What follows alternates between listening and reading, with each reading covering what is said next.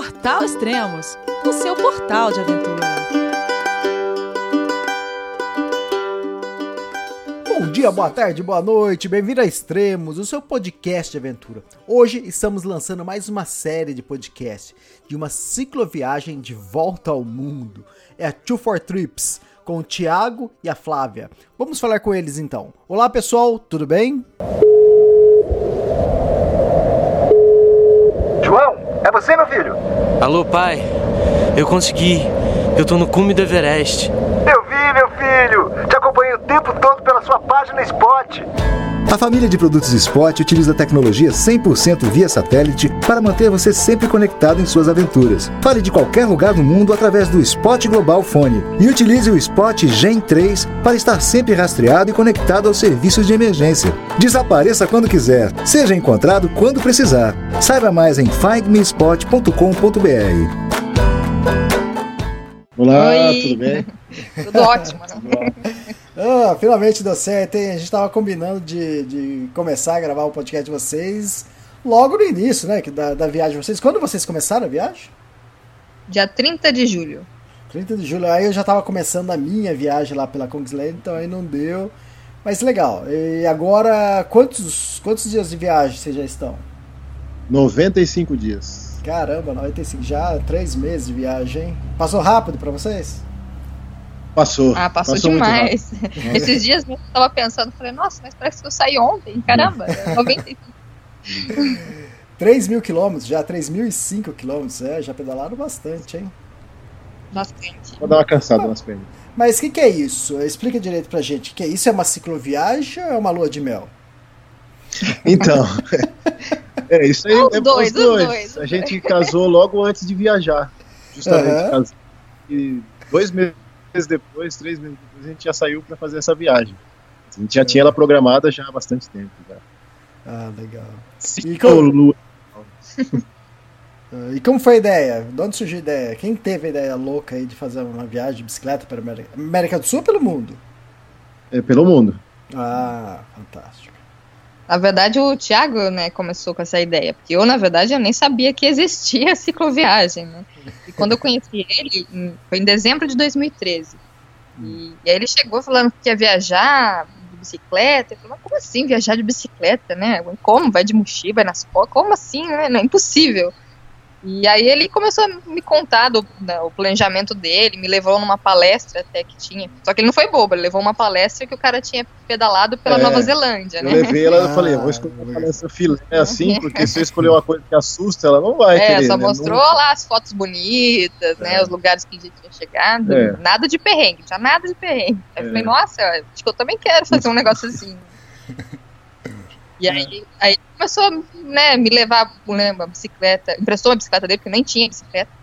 E a gente começou a fazer viagens de final de semana, É, depois viagens curtas, assim.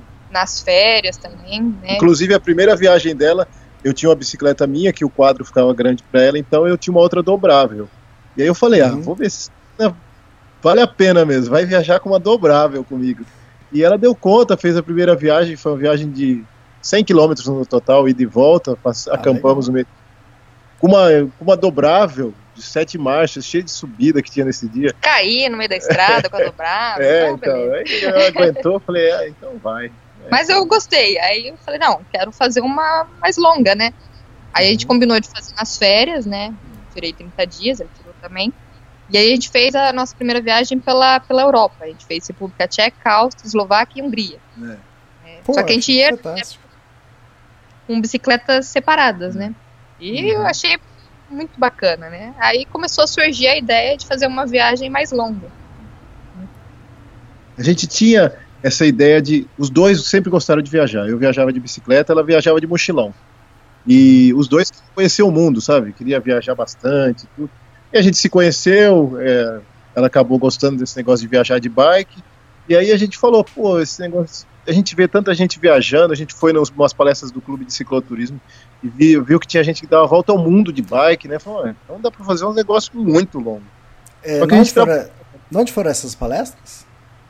No palestras do Clube de Cicloturismo do Brasil. Tem um Ah, mas- encontro anual. Ah, E tá, o- encontro anual. o encontro anual deles, né? Em Campos do Jordão, próximo, né, de Campos. E aí a gente foi vendo, falou, ah, vamos se programar.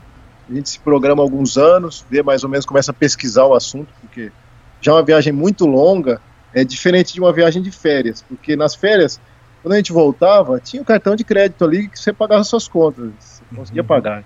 Você voltou a trabalhar, você tem um salário, mas uma viagem longa dessa que você tem que largar tudo, aí tem que se programar bem. A gente se programou bastante para ela, viu o que dava e saiu. É, e também o que ajudou muito a gente a querer fazer essa, essa viagem, né, assim, longa e, e largar tudo para ir, na verdade, porque agora a gente, né, tá desempregado, né, a gente tem mais emprego. É, a gente vendeu o carro, vendeu, vendeu tudo. tudo. Uhum. É, que nós somos na área de saúde, né, o, o Thiago, ele é patologista e eu sou enfermeiro oncologista, né, uhum. então a maioria dos nossos pacientes, né, eram, meu, meus pacientes, no caso, eram terminais.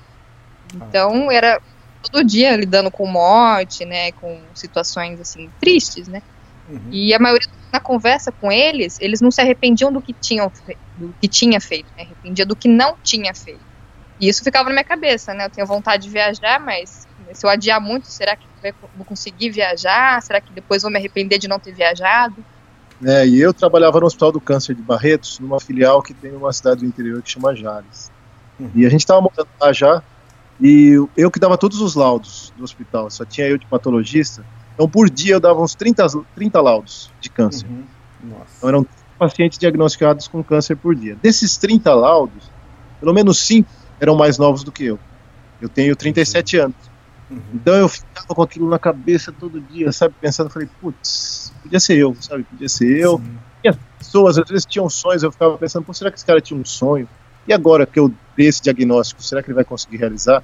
E aí existem uhum. os vários cânceres, a gente sabe pelo tipo, é, qual o prognóstico né, dessa pessoa, a gente tem uma ideia, né? Eu falava, poxa, eu dando esse diagnóstico, essa pessoa tem seis meses, um ano, tem alguns tratamentos, mas. Então, eu ficava com aquilo, ela também, aí um dia a gente resolveu conversar e falou, vamos. Se não vai que um dia, ou a gente não consegue ir porque, sei lá, a gente não está mais aqui, não sei até quando eu vou estar aqui. É, chegamos a cogitar a possibilidade de ir quando se aposentar, mas é uma viagem muito longa e não sei se vou ter força para fazer isso quando eu estiver mais velho. E, sabe, muitas coisas podem acontecer, acidentes, sabe, muita coisa que depois você não consegue ir. Eu falei, então agora é a hora, vamos, que depois a gente volta e corre atrás, se atualiza e consegue ir trabalhar, voltar para o mercado de trabalho e a gente decidiu deixar tudo e ir mesmo. É mais por causa disso também, acho que vendo essas situações de morte todo dia, a gente ficou meio impressionado com isso, sabe? O tapa da realidade na cara, batendo aí, você... Uhum. Deixando. E, e nisso, nessa preparação, como surgiu a ideia da Tandem? E explica o que é uma Tandem. É, uma a Tandem, é, na verdade, a palavra Tandem, ela serve para vários veículos movidos por duas pessoas, né, para uhum. duas pessoas. Mas no caso das bicicletas especificamente, é uma bicicleta que duas pessoas pedalam ela, uma atrás da outra. E eu pedalo, porque o pessoal acha que eu não pedalo, mas eu pedalo sim. é, várias pessoas quando a gente passa falam assim, ela não tá pedalando, não, mas ela tá pedalando. Porque quando ela para de pedalar, eu sinto, fica muito pesado. Eu já tentei, não dá. eu, a gente já pedalava, a gente já tinha feito essas outras viagens que ela falou, várias outras viagens, em bicicletas separadas. Qual que é o problema que a gente via?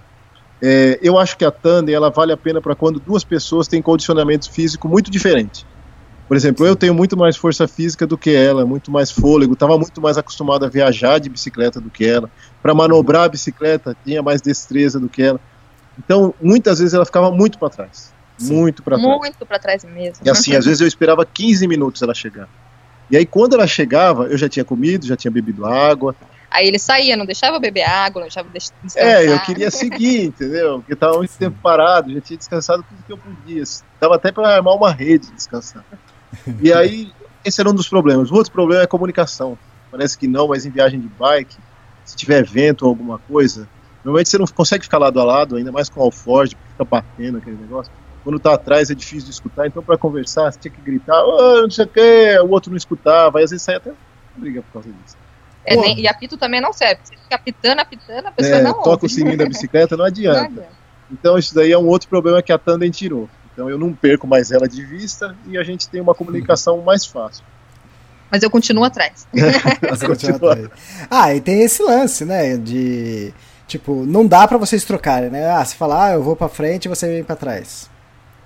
Hum, olha, é dá, mas dá todo um trabalho que você tem que mudar toda a parte de assento, de selim, de altura de guidão e outra. Como essa tandem nossa foi feita meio que para nós, então a parte da frente é maior, vai ficar ruim para ela. E normalmente o piloto da tandem ele é o mais alto, independente de ser homem, mulher, não. Quem está na frente que eles chamam de piloto, né? É o mais alto e o que tem mais força física normalmente. O de trás que é o stalker, né? Que eles chamam em inglês, que seria o cara que que pedala, né? Que faz a força ali na perna, é o mais baixinho. a vista ah, dela que fica meio enjoativa, porque ela vê só minhas costas praticamente. É, eu fico pensando nisso também. Ô Flávia, como que é isso?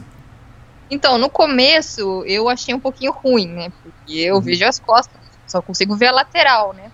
Uhum. Mas depois foi acostumando, né? Acho que perde um pouco da liberdade, né? Tem, mas tem seus prós, né? Porque eu não ficava, eu consigo descansar, eu consigo beber água agora. Então, no final das contas, eu acho que valeu a pena. Ela consegue até ler um livro, meu. É, só soltar ler livro, tiro foto, viu?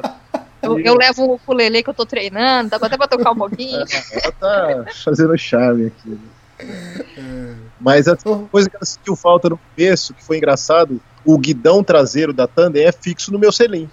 E tinha hora Sim. que ela tentava ah, é virar. é verdade. Às vezes eu olho assim, eu ah. quero virar, eu forçar, sabe? mas não vira. Né? Mas aí ele deixou um freio. Ele deixou é. um freiozinho pra mim. Porque eu falei, pelo menos preciso fazer alguma coisa, né? E tem um freio. Ah, a Flávia, cansada de ver as costas do Thiago, fala: Deixa eu virar aqui e passar ele, mas esse cara não sai da minha frente. Ela falou: Vou pôr um iPad nas suas costas, grudado, uma tela. É, vai assistir um filme aí, pô. O Thiago, não, o, Thiago falou, o Thiago falou, tem 37 anos. Quantos anos você tem, Flávio? 28. 28, tá, legal. Uh, vem cá, parece que uns dias antes de vocês viajar, você esteve internado, é isso? Isso, é. é. Foi assim, até meio que uma, falo que foi uma contradição do, do tempo, assim.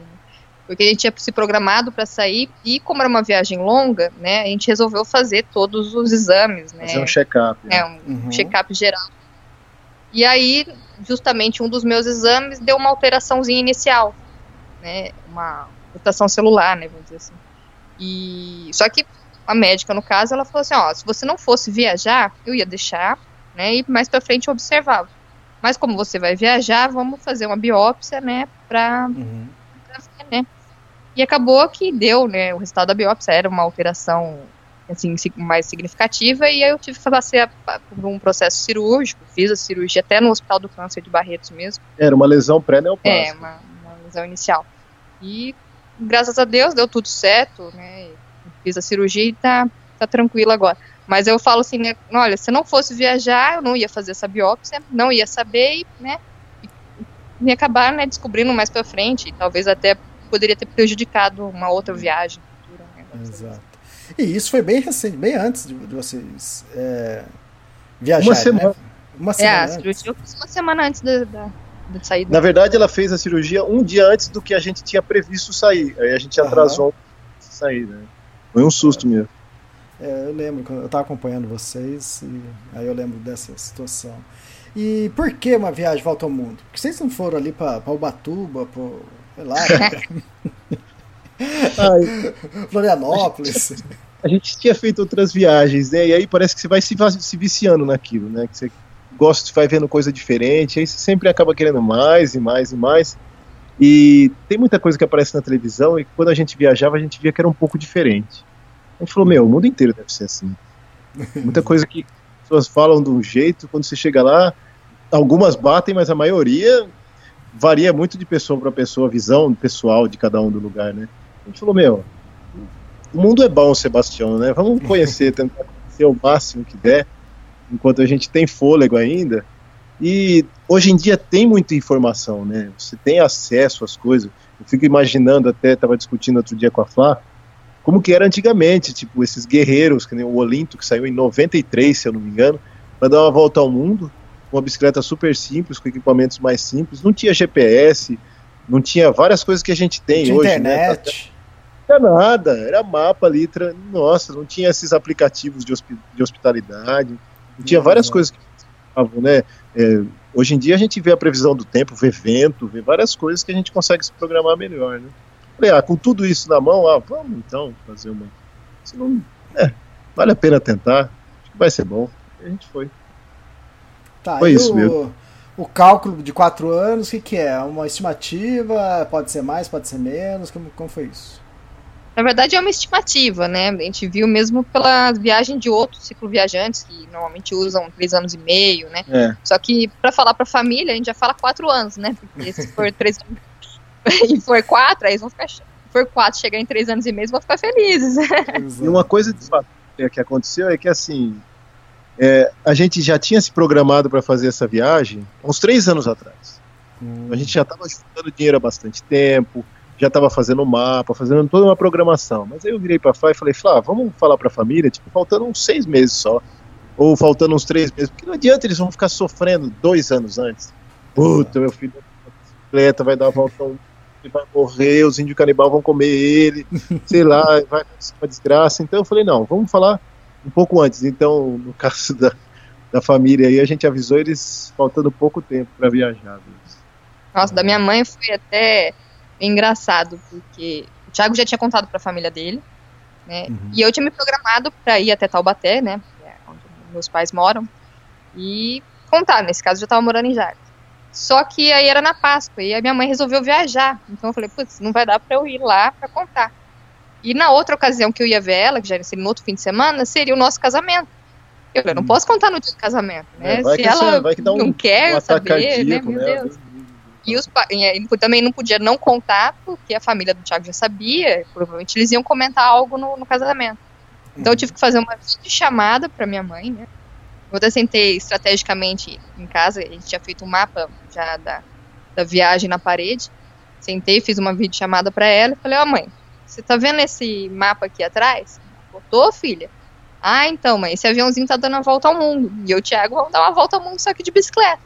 Aí eu já tinha, eu tava esperando ela soltar os cachorros, né?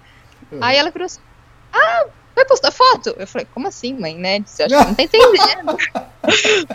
Vou fazer uma viagem de volta ao mundo, né? Vai ser quatro anos. Ela, ah, não, filha, faz um blog pra eu acompanhar. Eu falei, nossa, Ah, ela já tava sabendo. Não é possível, ela já tava sabendo. mas eu achei, ela não tava entendendo. Depois ela me explicou que ela tava achando que eu ia falar que eu tava grávida. Então depois eu falei que eu não tava grávida, que era viagem de volta ao mundo, ela aceitou qualquer coisa. É, mães, né? Mães. É legal, que joia. E a viagem começou que dia? Dia 30 de julho. 30 de julho. 30 de julho, ah, legal. E vocês saíram da onde?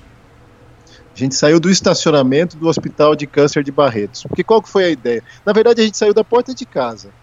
A gente a gente foi vendendo todas as nossas coisas, vendendo carro, vendemos roupa, vendemos é, talheres, móveis. Vocês venderam tudo, então? Vendi uma colher de pau por um real, mas eu vendi. Vendeu tudo. Se vocês voltarem agora pro Brasil, como, como tá? Não, a gente não tem assim. não tem mais nada. Não tem mais nada. tipo, não tem casa, não tem carro, não tem nada. Mas tem a família para dar um apoio sempre, né? Mas a gente não tem nada por enquanto. E, e a gente vendeu tudo e eu conversei na imobiliária e falei, olha, é o seguinte, eu tô indo dar uma volta ao mundo de bicicleta, eles não entendiam, ainda mais no interior. Aí eu falei, não, olha, eu queria só ficar na casa até esse dia. Porque aí a gente ficou dormindo nos nossos equipamentos de camping mesmo. A gente não tinha mais nada. Ah, Eu já tinha saído do hospital, ela já tinha saído também. E aí a gente saiu da porta de casa com a bike, não deixou mais nada em casa. Foi até o estacionamento do Hospital de Câncer de Barretos, porque a gente leva uma bandeirinha do hospital para divulgar o nome do Hospital de Câncer, porque a gente trabalhou lá, sabe do trabalho que eles fazem. E aí como uma forma de gratidão também, porque tudo que a gente conseguiu para fazer a viagem também foi graças ao nosso trabalho lá e tudo mais, né? A gente juntou o dinheiro, tudo. E aí a gente saiu do estacionamento do Hospital de Câncer de Barretos na cidade de Jales, no interior de São Paulo, próximo ao Mato Grosso do Sul. Vai, vai. E, e foi isso, saímos lá do hospital. tá, e. Oi, pode falar. É, todo mundo.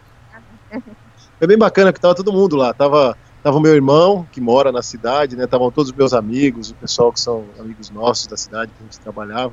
Foi um pessoal de mountain bike, um pessoal da rádio, do jornal da cidade. Uh, que, que festa. festival. É, era uma festa no estacionamento. E aí, como foram os primeiros dias? Então, é, foi, foi estranho, porque assim, a gente estava acostumado a viajar com bicicletas separadas. A gente já Uhum. tinha andado na tandem. mas quando ela fica carregada e você não está acostumado, é a mesma coisa quando você anda numa bicicleta normal e aí de repente você pega uma bicicleta de cicloturismo com bagagem para um mês de viagem, pra você andar ali, dar uma volta. Pô, balança tudo e ela é comprida, então a rabeta dela balançava pra caramba e parecia que estava muito peso. No começo eu sentia muita dor no ombro, nos braços, porque fica pesado. É, ela é mais difícil de manobrar do que a bicicleta comum. É, a gente tá levando 60 quilos de bagagem. É. A Flavinha estranhou, é, a Flavinha estranhou esse negócio dela estar tá atrás, sabe, de não ter um controle. Uhum. É, tandem, quando você faz curva é igual moto. É, os dois têm que fazer a curva pro mesmo lado. E aí no começo, sabe, um ia para um lado, outro ia para o outro, aí o negócio ficava instável, então foi meio sofrido. Mas depois de uns 200 quilômetros, mais ou menos, rodando com ela, aí você vai acostumando, e depois dos 500 aí já fica muito sincronizado. Fica tranquilo mesmo. Parece que é uma pessoa só pedalando. A gente nem lembra mais que está numa, numa tandem praticamente. Foi E você falou que vocês têm 60 quilos que estão levando. Já teve coisas que vocês já despacharam ou acharam que estão levando a mais? Ah, eu já deixei um monte de roupa pra trás. Até depois é coisa pequena, um espelhinho ali, eu vou dando de lembrancinha. vai, vai tirando. A gente, eu acho que a gente só não deixou mais. Eu, de, eu não deixei quase nada, praticamente. Acho que eu não deixei nada para trás. Mas a gente poderia até deixar. Quando a gente viajava antes, nas primeiras viagens mesmo que a gente fez, aí a gente levava muita coisa inútil, né? Uhum. E aí depois você vai aprendendo a ficar mais minimalista, né? Então agora nessa Ah, viagem... ele deixou para trás, assim, sabe o que ele deixou para trás, Elias? Como, como assim, cara? Como você perdeu? O que, que aconteceu? Então, eu, eu, nós paramos num shopping. A gente, durante a viagem, a gente ganhou várias coisas, assim. A gente até ficou admirado, né? A gente procurava hospedagem, essas coisas, e as pessoas às vezes davam almoços pra gente oferecer almoço. E ofereceram almoço pra gente num restaurante num shopping em Marília. A gente foi. Só que você chega sujão da viagem, sabe? Chega de uhum. tudo a mão encardida da estrada, corrente que cai. Aí eu fui no banheiro lavar a mão, e aí eu tirei a aliança, porque tava muito encardido. E aí, na hora que eu voltei pra, pra sair do shopping, que eu lembrei, falei, putz, a aliança ficou lá em cima. Aí quando eu voltei, já não tava mais nada. Perdi. Ah, com certeza. Quem pegou se ferrou, porque é a tungstênio, não vai conseguir nem tirar meu nome da minha. Legal. E, e daí, o que mais? Que vocês saíram de Jales e. Qual, qual foi o, o nosso roteiro? roteiro, é, o nosso roteiro, o que, que a gente queria fazer? A gente queria falar, vamos fazer uma, uma, viagem, vamos tentar passar por parques legais assim que tem pelo caminho, sabe? Então uhum. o nosso primeiro rumo era sentido Petar, que é o ah, Parque Estadual Turístico do Vale da Ribeira. Do Vale da Ribeira, isso mesmo. Do, do, do então, Alto da Ribeira. Do Alto, Alto da, Ribeira, Ribeira, isso. Que é um Acho lugar que tem umas grutas, umas cavernas que a gente tinha visto na internet, achava super legal, nunca tinha dado tempo de ir. Falei, agora vamos. Uhum. A gente vai, passa no Petar e já vai sentido litoral, depois desce pelo litoral. Beleza. O, fomos, saímos de Jales, aí a gente foi sentido Marília, de Marília a gente foi sentido Taquarituba, Taquarituba a gente foi sentido Apiaí, Apiaí a gente foi pro Petar. Foi muito legal, mas o trecho depois de Taquarituba para lá é muita subida, muita subida pro Petar, as estradas ficam pequenininhas, ficam apertadas, estava chuvoso, a gente foi numa época meio chuvosa, mas foi bacana, foi legal assim. Depois de lá a gente desceu para a região de Cananéia, e aí de Cananéia a gente foi sentido sul, sempre tentando ir pela região costeira, né? Que é mais bonita também, tem algumas rotas cicloturísticas, né? E a gente queria conhecer essa região que a gente não conhecia direito também. Tá. E, e dormir? Vocês estão dormindo na onde? Sempre? No, ou no geral? Olha, a Flávia que sabe todos esses números melhor do que eu. Ah, na verdade depende. A gente faz muito camping selvagem, ou warm uhum. showers, surf, né? Às vezes, no, no, Brasil, a gente conseguiu muita hospedagem assim solidária de pessoas que vão conhecendo, até pelo Facebook. Elas vão, hum, vão vendo posts, né? As pessoas vão compartilhando e, ou marcando alguém da cidade e a pessoa acaba oferecendo. Ou a gente também fez uma, uma tática, né? A gente entra nos grupos da cidade, por exemplo, Piraju. Aí a gente procura no Facebook, né? Um grupo relacionado à cidade de Piraju. Aí tinha lá, eu amo Piraju. A gente entra lá e coloca a nossa foto, nós estamos passando tal. É, estamos viajando de bike, vamos lançar para o Piraju tal dia, se tiver algum quintal amigo que possa receber dois cicloviajantes. E aí o pessoal, nossa... O pessoal fica doido, e oferece hospedagem, oferece tudo, é bacana. Então, tudo, tudo, tudo em... Brasil funcionou muito bem isso. Né? Tudo em troca de uma boa história. de escutar vocês contarem a história de vocês. Sim. E desses, olha, desses dias foram hoje que a gente está aqui, 95 dias, né, Flá? Eu acho que ó, a, maioria, a maioria foi warm showers. A gente conseguiu uhum. bastante warm showers. Principalmente na região sul do Brasil. Aqui no Uruguai também tem bastante, porque agora a gente está no Uruguai.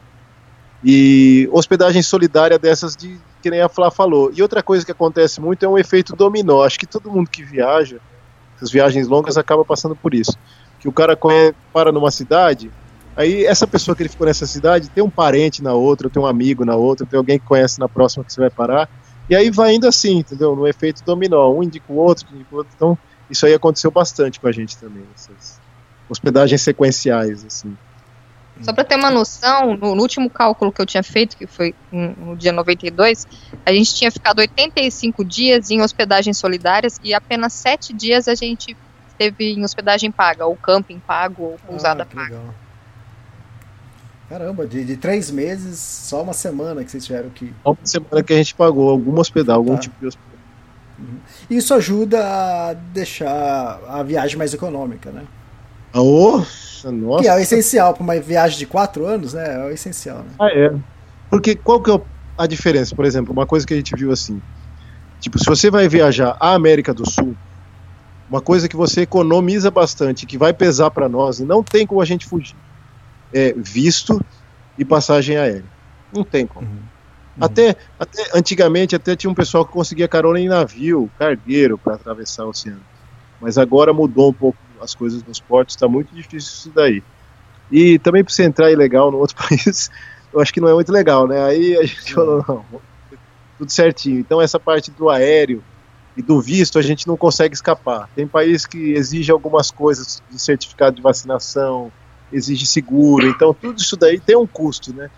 Então, o que a gente puder economizar, já que a gente vai ter que gastar com isso, a gente tenta mais. O que mais a gente consegue é em hospedagem mesmo, porque nessas viagens longas, para você economizar em comida, ainda mais uma viagem de cicloturismo que você pedala o dia inteiro, não é legal, senão você vai definhando. Você chega no final da viagem, parece um cabo de vassoura a perninha. Uhum, é. E aconteceu alguma coisa interessante em algum lugar que vocês dormiram? Tem alguma história para contar?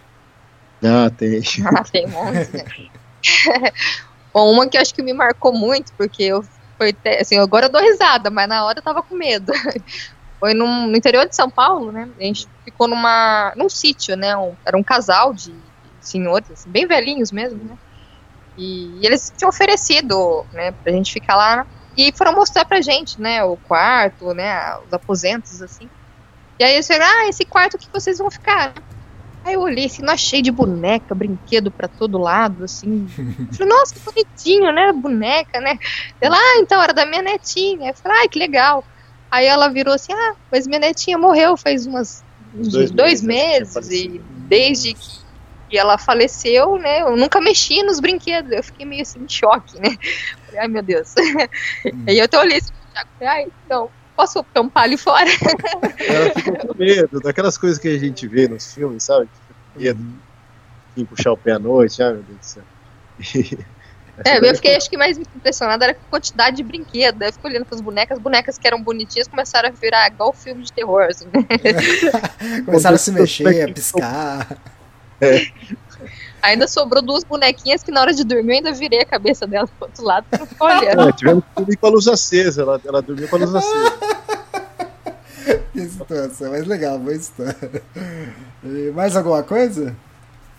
Ah, e umas outras histórias legais também que a gente teve foi de outros cicloviajantes. A gente ficou na casa de um casal que eles deram a volta ao mundo, uma parte da volta ao mundo numa tandem. E quando chegou no, na Turquia, eles enjoaram da Tandem. Ah, não quero mais a Tandem. Aí viram um pessoal dando passeio de balão. Falaram, vamos trocar a Tandem por um passeio de balão. Eles trocaram a Tandem por um passeio de balão e continuaram a viagem de trem. E esse, o cara era uma figura. E ele, ele chegou a ser policial civil. E ele contou várias histórias dele de quando ele era policial civil. E uma das histórias é que o, o chefe lá, o delegado, chamou ele e falou assim: Olha, não dá mais para você. Ele era bem da paz, assim, cara. Não dá mais para você, ó. Tem um, tem uma, um grampo telefônico que pegou os bandidos falando de você. Não, não é possível. Não, o que, que é isso? Ninguém vai falar, não, imagina, eu sou do bem, eu sou da paz. Não, então, escuta aqui. Aí tava lá os caras falando, ó, oh, meu irmão, negócio vai cair aí e tal, nós vamos ter que. Não, mas esse dia é bom, esse dia é bom. É por que bom? Não, porque é o Barba que tá na delegacia, aí é sossegado, aí é tranquilo. aí é o cara do bem, entendeu? Então, É. o tava sossegado porque era o Barba, que era o cara do bem e tava na delegacia. Então a gente É escuta várias bonzinho. De outras pessoas também que a gente vai parando, né? É. É, acho que o mais legal da viagem, acho que até isso, né? Não é só conhecer os lugares, mas também conhecer as Ah, pessoas, né? As histórias Uhum. das pessoas. É, a gente aprende muito. Aprende bastante. Tá.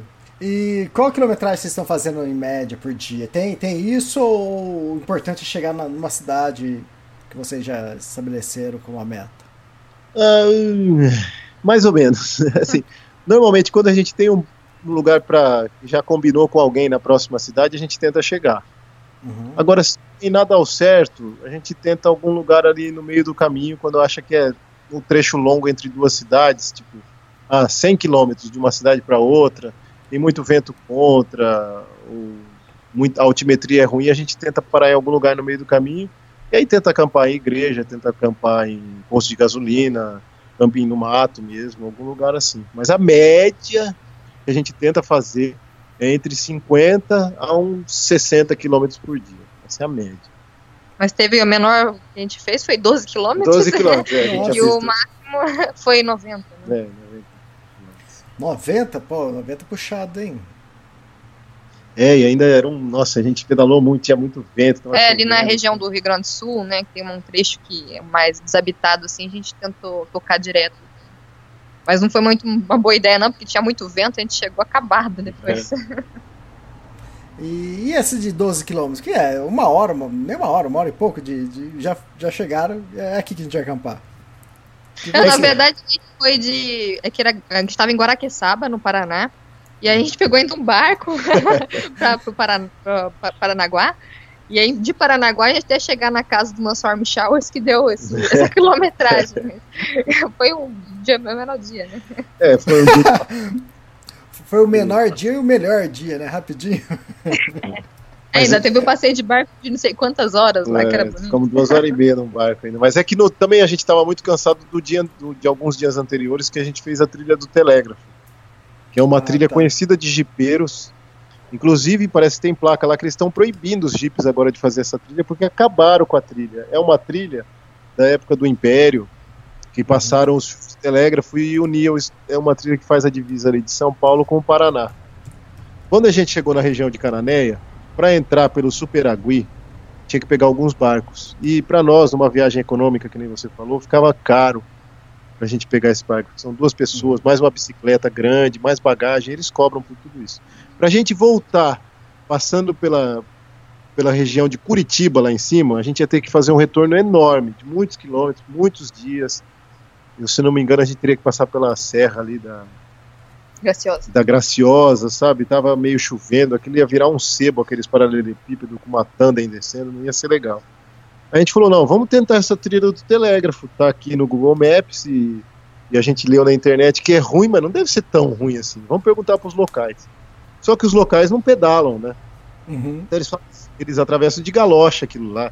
Eles falam, ah, tem um pessoal que vai de bike. Lógico tem um pessoal que vai com a bike nas costas. Uma galera da mountain bike atravessa essa trilha, que é super difícil. Mas só que a gente com uma tandem, que a tandem pesa 22 quilos, a bagagem pesa 60. E aquele era só barro, lama, toco, grama. Tinha uma hora que a gente estava no meio da trilha, a gente chegou de manhã, eram quatro e pouco da tarde, a gente estava no meio da trilha, uma trilha de 8 quilômetros, acabado, sabe? E no comecinho assim da trilha já tinha um riachinho, né? Que o pessoal que a gente encontrou logo no começo da trilha falou que depois do riacho melhorava, né? Então a gente ficou, acho que foi até aí foi a maior frustração depois. A gente ficou empolgado, né? Já foi tomar banho, já foi se limpar, Foi né? limpar a bicicleta, Limpou, que tava tudo lavou a encrostada de barro. né? nossa. Ficou acho que uma meia hora nadando no riacho lá. E aí, quando a gente saiu do riacho, viu que não mudava nada, né? Era lama, tudo de novo. É, não- Nossa, não tinha pra onde fugir. É uma trilha super difícil mesmo, muito técnica.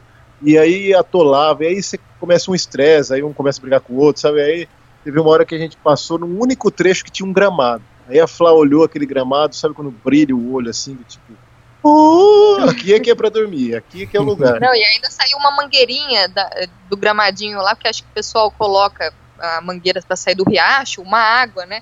Aí eu falei, não, é aqui, eu vou acampar aqui, vou É. beber essa água, vou tomar banho nessa água, é aqui que eu vou ficar.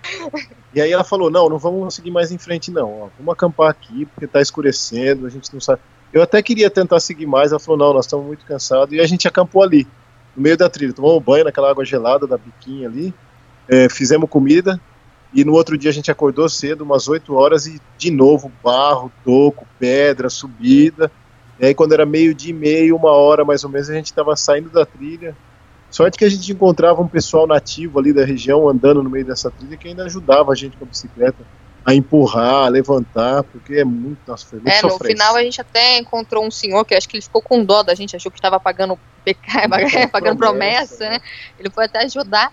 E no final foram três pessoas, né, para empurrar a e pra um morro acima ali que tava difícil. É, e ainda dá- depois ele mostrou pra gente umas pegadas de onça que tinha no caminho. Ou seja, se a gente tivesse continuado naquele dia, a gente ia dar de cara é. com a onça. Eu falei, tá louco. Fantástico. Ah, a trilha do Telégrafo é considerada um desafio para os ciclistas, né? E para uma cicloviagem com uma tandem. Pois é, então, nossa. Programa de Índia. Mas foi bom. E agora qualquer morrinho, qualquer dificuldade que a gente tem, a gente fala assim, não é pior do, que, a trilha, do, telégrafo. Exato. Virou referência, né? Referência. Ah, e pra vocês, o que, que, que, foi? Porque eu acho que pra todo mundo que vocês falam que vai viajar, pode ser cicloviagem, pode ser caminhada e vai ser pelo Brasil, deve ser, todo mundo deve ficar com a orelha em pé, né? Falar, ah, pelo amor de Deus, é perigoso. Como foi isso pra vocês? Ah, isso daí é. A maioria das pessoas acha que. Pela... E uma coisa muito engraçada das pessoas é que a gente fala assim: não, mas a gente vai por esse caminho. Vocês estão loucos, não tem ninguém aí. Esse caminho é muito. Nossa. Eu falei, mas isso que é o bom. O... Você acha que eu tenho medo de bicho, onça, essas coisas? Não, quando, gente- quando eles viram. Quando a gente viu uma onça, ela já viu a gente faz tempo, ela já tá fugindo. E a gente tem medo, às vezes, são de pessoas, infelizmente, né? Mas a, a realidade que a gente encontrou na viagem foi bem diferente. A gente evita grandes centros, e principalmente periferia de grandes centros. Primeiro, porque uma tandem no meio do trânsito não é legal. Uma tandem no meio do trânsito com um monte de alforge do lado é pior ainda.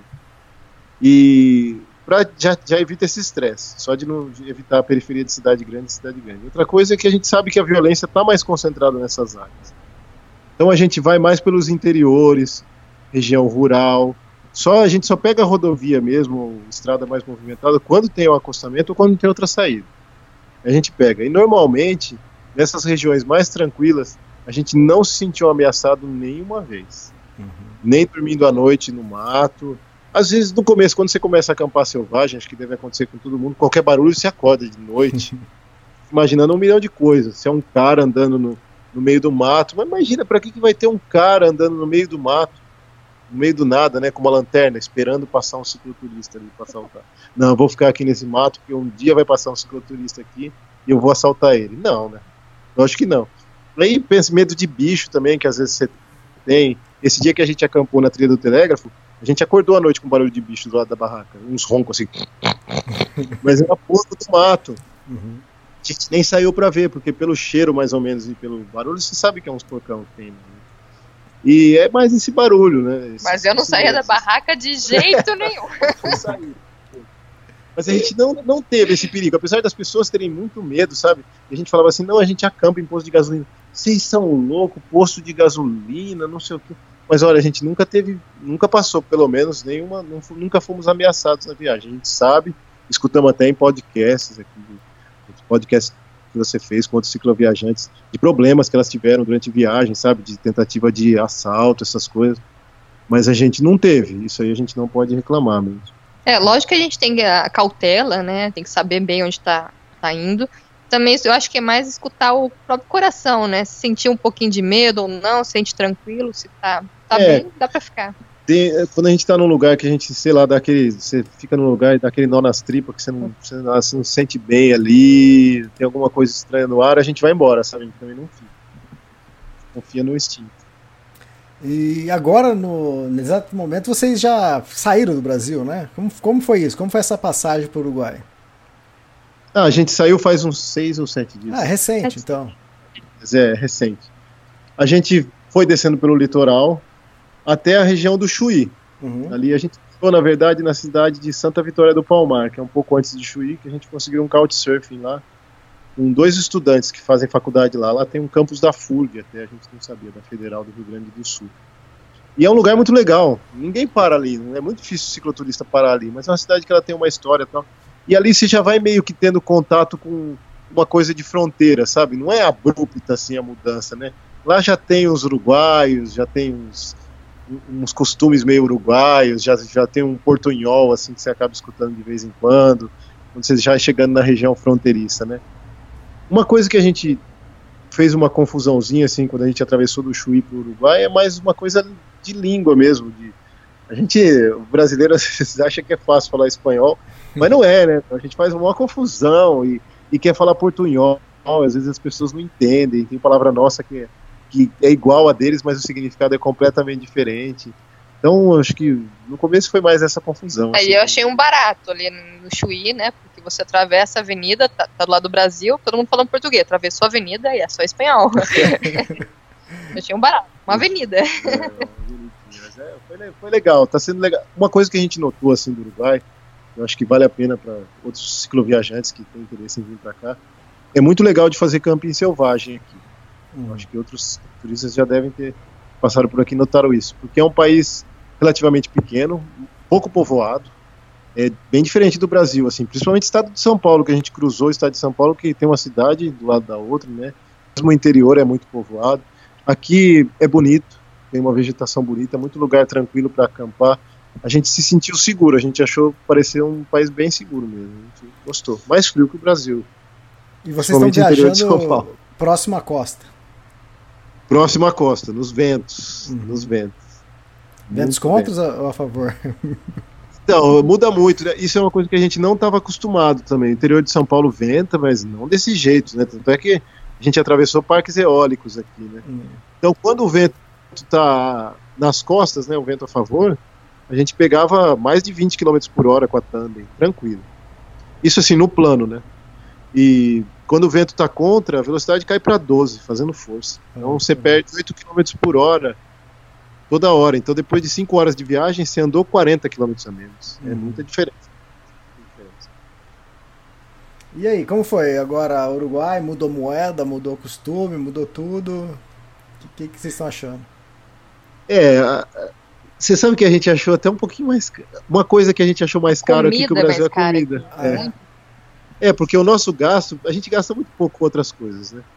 Então o que a gente gasta praticamente é comida. Então o nosso referencial é sempre comida. E eu acho que vale para muitos cicloturistas também. O que, que o cicloturista come a mais, assim? É lógico que de vez em quando a gente varia o cardápio, mas normalmente é macarrão e ovo. Uhum. e aí, baseado nesses preços aí, a gente viu que ficou um pouco mais caro essas coisas. Principalmente de almoço e para tomar café, a gente achou que ficou mais caro. Na conversão é fácil, no Chuí a gente trocou o dinheiro sem problemas. E mesmo aqui mais para baixo no, no, Uruguai, uma cidadezinha um pouquinho maior tem casa de câmbio. O dinheiro deles a troca é de para um real é, nove dinheiros deles. Uhum. Normalmente é isso. Mas o resto do valor das coisas é parecido com o do Brasil. A gente achou, pelo menos. Eu fiquei em choque com o valor do, do pão de forma, né? Era é. 90 pesos, quase 9 reais. É, pão de forma. Nossa. Boa diferença. E vocês têm acampado na praia? Como que é? Vocês ainda estão, vocês estão longe da praia? Não, a gente está perto. A gente também está tá indo pela, pela rota 9 e hoje uhum. a gente pegou a rota 10. E aí elas são estradas mais costeiras mesmo. A gente entrou na, nas cidades que a galera entra mesmo, entrou em Punta del Diablo, agora a gente está na região de La Paloma, que são regiões praianas. Mas aqui a gente não acampa tanto na. É muito vento agora nessa época que a gente está. E a nossa barraca ela não é autoportante. Ah, entendi. Então, é, a gente já, já acampou em lugares que a gente não conseguiu espetar ela e a gente usa os alforjes. Então, para acampar. É, aproveita e explica o que é o autoportante. Ah, sim. Barraca autoportante é aquela que você não precisa fixar estacas no chão para ela ficar armada. Ela, com, com a própria maneira como ela é feita, ela ah. já vem de fábrica, quando você passa as, você monta o esqueleto dela, ela já fica em pezinho. Uhum. Aí depois você só põe uma pedra ou alguma coisa só para ela não ficar movimentando se der um vento. Já a nossa barraca não, você tem que dar uma esticada de uma corda aqui, esticar um negocinho ali, prender com os speczinhos no chão, com as estaquinhas, para ela ficar sempre armada, né? Tá, e quando você tá acampando num posto de gasolina, como você faz então? Então, a gente usa os alforjes. Os nossos alforjes são pesados, É. a gente põe quatro, dois em cada ponta e ela arma. Uhum. Outra coisa que a gente também usa às vezes é o elástico, que a gente usa para prender as coisas na bike, a gente prende nos ganchinhos da barraca, estica eles, amarra em algum lugar, ela fica, ela fica armada. A gente já fez isso algumas vezes, funcionou, funcionou bem. Sim. E é uma barraca grande a nossa. A gente, Bem grande, é pra quatro pessoas. a gente viaja com uma barraca pessoas? A gente viajava uma coisa que, assim, que quando eu viajava sozinho de bike, eu viajava com uma barraca de uma pessoa bivac. Eu sentia muita falta de espaço, principalmente quando chovia. E aí, quando a gente começou a viajar junto, a gente começou a viajar numa barraca para duas pessoas. E aí continuava a falta de espaço. Eu acho que a barraca para o cicloviajante deveria ser diferente. Tipo, a barraca do cicloviajante de duas de uma pessoa tinha que ser sempre de duas pessoas, porque é o cara e mais a bagagem. É, e além de ser o cara e mais a bagagem, é a sua casa, né? Isso, ainda mais uma viagem longa que nem essa nossa, que é diferente, não vai ficar um mês só viajando. A gente precisa de um pouco de conforto. Então a gente pegou dias de muito vento e muita chuva. Então a gente conseguiu, ela tem uma área na frente que é coberta, tipo uma varandinha toda fechada. A gente conseguiu cozinhar dentro. A gente consegue se enxugar dentro depois que sai tudo molhado da chuva e entrar seco para dormir. Uhum. A gente consegue colocar nossos todas as nossas alforjes, tudo dentro da barraca. Então à noite a gente tem fácil acesso, se quer pegar alguma coisa. Então eu achei que valeu muito a pena. A gente carrega um pouquinho mais de peso e o volume dela é um pouquinho maior para carregar, mas o conforto valeu Ela bem deve a pena. uns 3 quilos, né? 3,9 quilos. É, pesadinho. Bom, pra, pra quem tá com uma, com uma bicicleta, ajuda, né? E- é que tô- você tá falando isso, tô pensando numa mochila. Isso aí é. pra gente seria. Ah, sim, é, não, é. Aí é diferente. É. Uhum. Você deve aproveitar a inércia. né? Ô, Flávia, é, comida pra quantos dias normalmente vocês viajam na bicicleta? Ah, na verdade, com- aqui, como foi fácil achar supermercado, a gente leva no máximo para dois dias, não, não mais que isso. Uhum. Né? Principalmente a gente já tem mais ou menos a localização, a gente tem um mercado perto, alguma coisa, a gente já faz meio que esse cálculo. Só lá mais para baixo, lá né, na Argentina, que talvez a gente vai ter que aumentar esse cálculo. É, mas por enquanto tá bem tranquilo. É, Tá, o é. que a gente falou, é bem populoso o Brasil aqui, apesar de ser mais afastado da cidade, uma vendinha, uma tenda, que nem eles falam, sempre tem uns cantinhos que tem uma. Então a gente, mas a gente leva uma comida emergencial, tipo, a gente não passaria fome e vai por dois dias. Aí Ah, depois tá. acabou. É, isso ajuda também a, a bicicleta ficar mais leve, né? Porque você precisa Sim. Comida pra uma semana, é, é peso, hein? Ah, é. E a tandem, ela te dá menos lugares para você carregar suas coisas do que numa bicicleta solo, né? Porque numa bicicleta normal, a pessoa tem dois bagageiros. Tem gente que viaja com só, mas, por exemplo, vai, numa viagem muito longa, normalmente o pessoal sempre usa o dianteiro e o traseiro. Então, é uma pessoa, quatro alforjes para uma pessoa. Uhum. Nós não. A gente tem dois alforjes para cada um. E tem que pôr comida, equipamento de camping, eletrônicos, roupas, tudo nesses alforjes tem que caber na tandem. A gente pensou em levar um trailer, mas a gente pesquisou bastante sobre o assunto. Tem muito cicloviajante que dá a volta ao mundo com tandem de, usando trailer, principalmente lá Uhum. fora. Usa aquele bob trailer, aquele yak. Mas é mais um negócio para você carregar, é é mais um negócio para dar atrito no chão, é mais um pneu diferente, é mais uma câmera de ar diferente.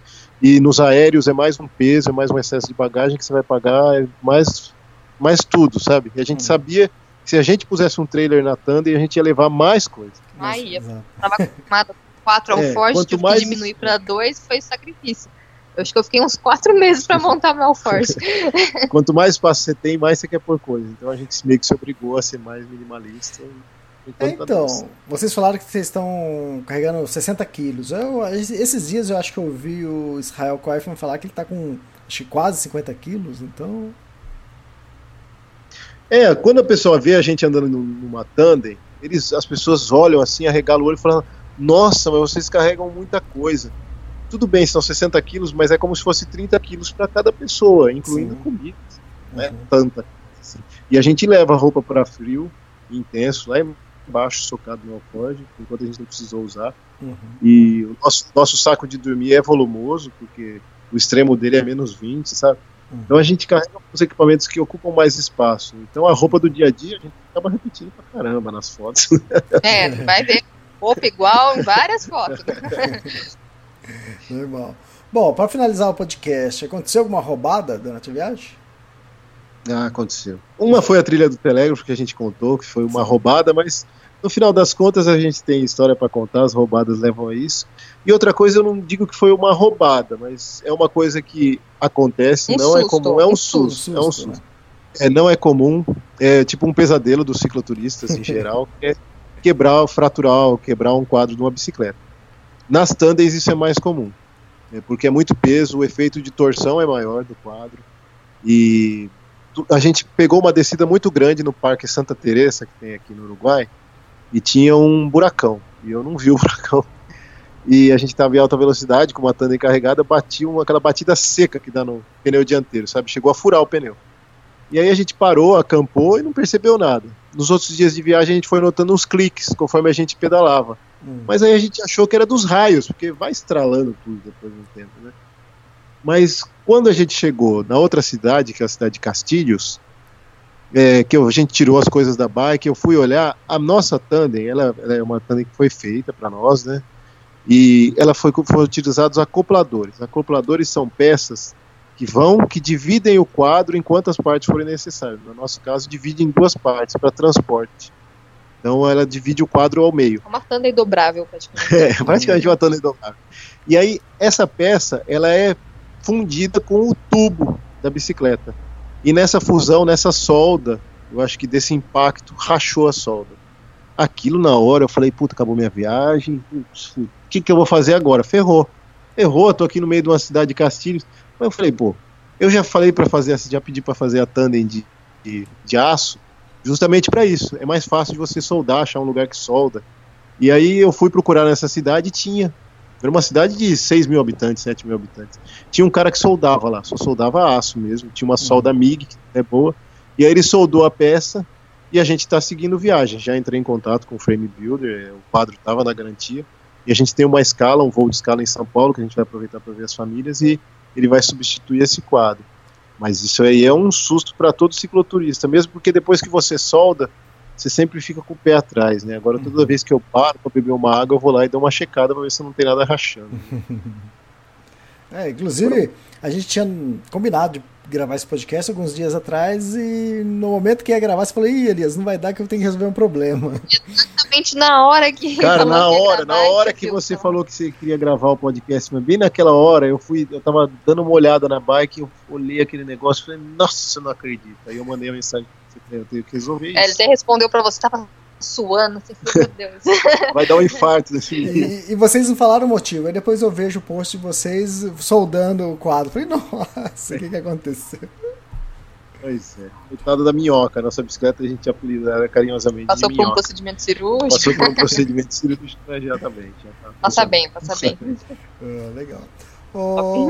Ô Tiago, Flávia, obrigado pelo esse primeiro podcast. Agora, ah, o ideal seria, uma vez por mês, a gente gravar um podcast para ir mantendo eh, todo mundo informado, o pessoal ir acompanhando.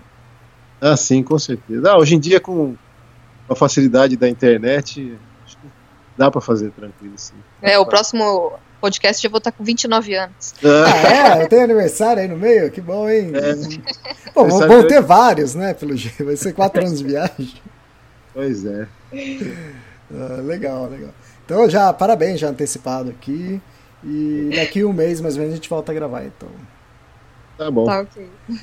Ok, obrigado, Flávia. Obrigado, Thiago. Obrigado a você. Elias. Falou, Um até mais. Abraço, até a próxima. Abraço.